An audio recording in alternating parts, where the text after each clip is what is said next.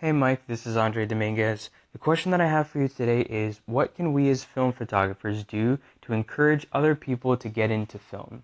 I know that we go on and on about the film renaissance, but we may be thinking about it in, you know, a little bit of a of a bubble as film photographers ourselves. One thing that I've been doing recently to try to encourage my friends to shoot film is to give them a reloaded Lomography disposable camera and offering to develop and scan the photo for them, you know, free of charge.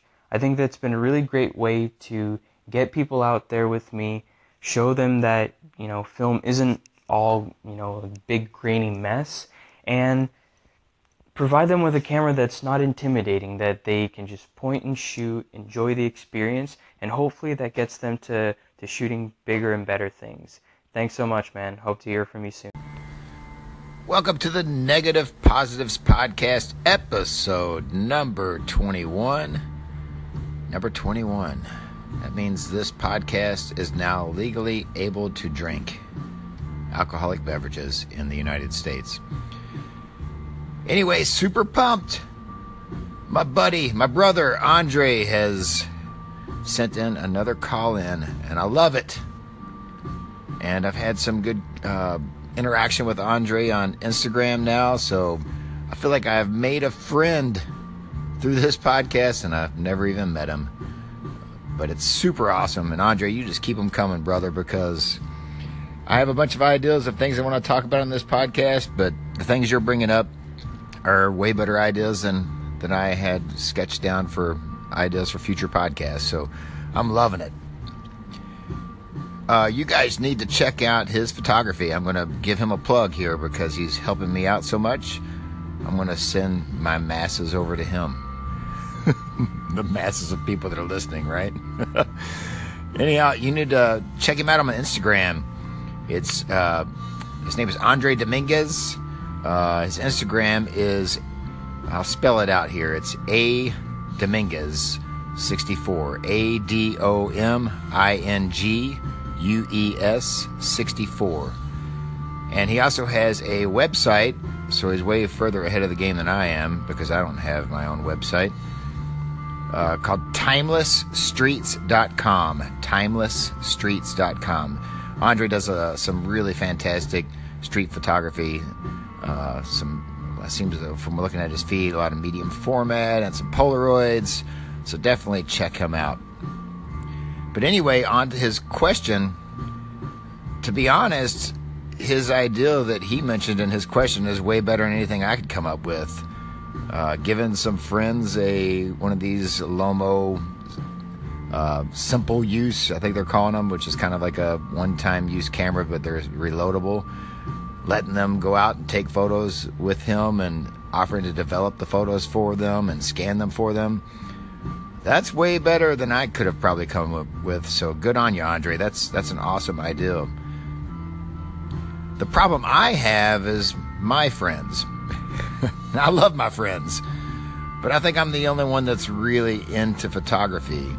Um, I mean, I have a lot of artist friends, uh, but most of them are my fellow musicians, and you know, they're as far as photography goes, their interest is just capturing snapshots on their phones, and that's about as far as it goes.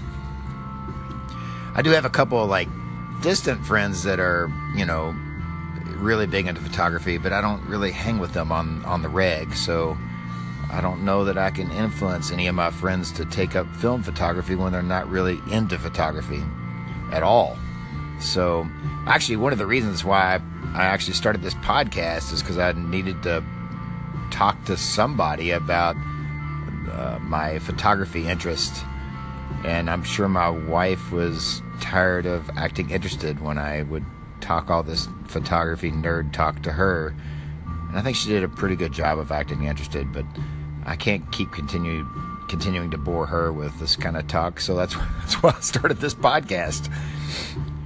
But so, you know, that's kind of my situation with my friends. I'm like the only person that uh, I'm kind of alone here uh, on an island by myself as far as someone that's obsessed with this as uh, as much as probably maybe you guys are. So yeah, convincing my friends to take up photo- film photography is impossible when they're not really even into photography uh, as an art form, I guess. But I have some other other ideas, uh, possibly, and let me uh, get to that in the next segment.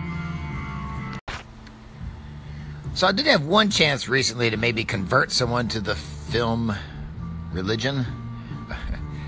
I had my, uh, my, big art fair that was coming up that I participate in every year, and there was about 15 locations I really wanted to shoot and try to get something right before this fair to get some some more new stuff done.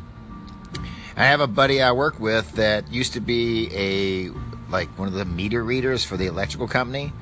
And this guy like knows my city like the back of his hand and I've lived here my entire life, but this you name him a location, he can get you there like quickly. And so I got him out one night to do some night photography of a bunch of uh, places that I wanted to photograph. And like he got me to all these places within a couple hours, and it would have taken me all night to find all these places just because he knew the city so well. Uh, he'd mentioned he had a, a K1000, an old Pentax K1000 in his closet somewhere that he hadn't used. And I was like, man, bring it. I'll bring you some film. I'll develop it for you, and you can shoot alongside me. And right before we met up, he looked all over his house and could not find that old Pentax. So I'm going to make him find that Pentax at some point and get him out and to shoot some some real photography, some real film. So that's that's kind of a one of my opportunities I had recently. It didn't work out, but I'm I'm going to get him on board. But as far as like uh, turning friends or whatever and or other people into photography, I think a really good idea might be instant, instant photography. And excuse me, I get ready to cough. But um, the um, I have a a camera I bought last Christmas, just mostly just a, a fun gift. It wasn't for anything serious, but we bought a Polaroid Snap. The Polaroid Snap is a digital camera. You know, it, it doesn't have any kind of screen on on back of it, but it's uh, it, basically it's a digital camera that as soon as you take the photo, it spits out a little you know business card size size print out of the uh, side of it and it's not analog it's it's like a it's called ZINK paper it's a zero ink paper so as soon as you take the photo it digitally saves it onto a micro sd card. But then it also if you have paper in the back of it the ZINK paper it'll shoot out the side. And we mostly got it for like parties and stuff. A lot of times we have people over here in the the gutter man cave and do a little uh, adult partying and listening to music and so we got it for that and we would take every time friends would come over they would ask about this camera like hey man get the get the polaroid out. Let's take some photos. And so they got super excited about it. It's amazing the power of instant to get people excited about photography because so many people are not used to seeing prints these days. And uh, you know even though this was digital they were still like super excited to see these little prints come out. And my garage refrigerator that's filled with film is has a bazillion uh, well not a bazillion but you know a bunch of polaroid snap prints stuck to it because the polaroid snap zero ink paper is also a sticker so you peel off the back and you can stick it to something as well. So my g- garage refrigerator with all the film in it is covered in these little stickers from parties that we've had. So maybe a, a, a easy way to get people into film would be instant, instant photography. Uh, I probably wouldn't give one of my friends or somebody I was trying to get into photography a Polaroid and Polaroid film because that's pretty expensive. And I've never been a Fuji Instax guy, but this is where the Instax mini format might really come in handy. Like it's the the film's cheap and they get a print immediately and and it just seems like people really gravitate to the whole instant thing. And they're kind of amazed by it. So I could see that as a way to get new people into film photography, uh, just through instant. And the Instax is cheap enough, and it wouldn't kill you, I guess, wallet wise, to let them shoot a roll of or a pack of Instax film. Okay, I think at this point I'm going to have to make this a generational thing, which I sort of hate to do because I hate how people pigeonhole generations into certain trends or whatever. But let's face it, I'm a Generation X guy. You know, that's that would be the generation they called me, and we started with film. My first excursions into photography was with film. It was the definitely the highest quality medium at the time that I started photography.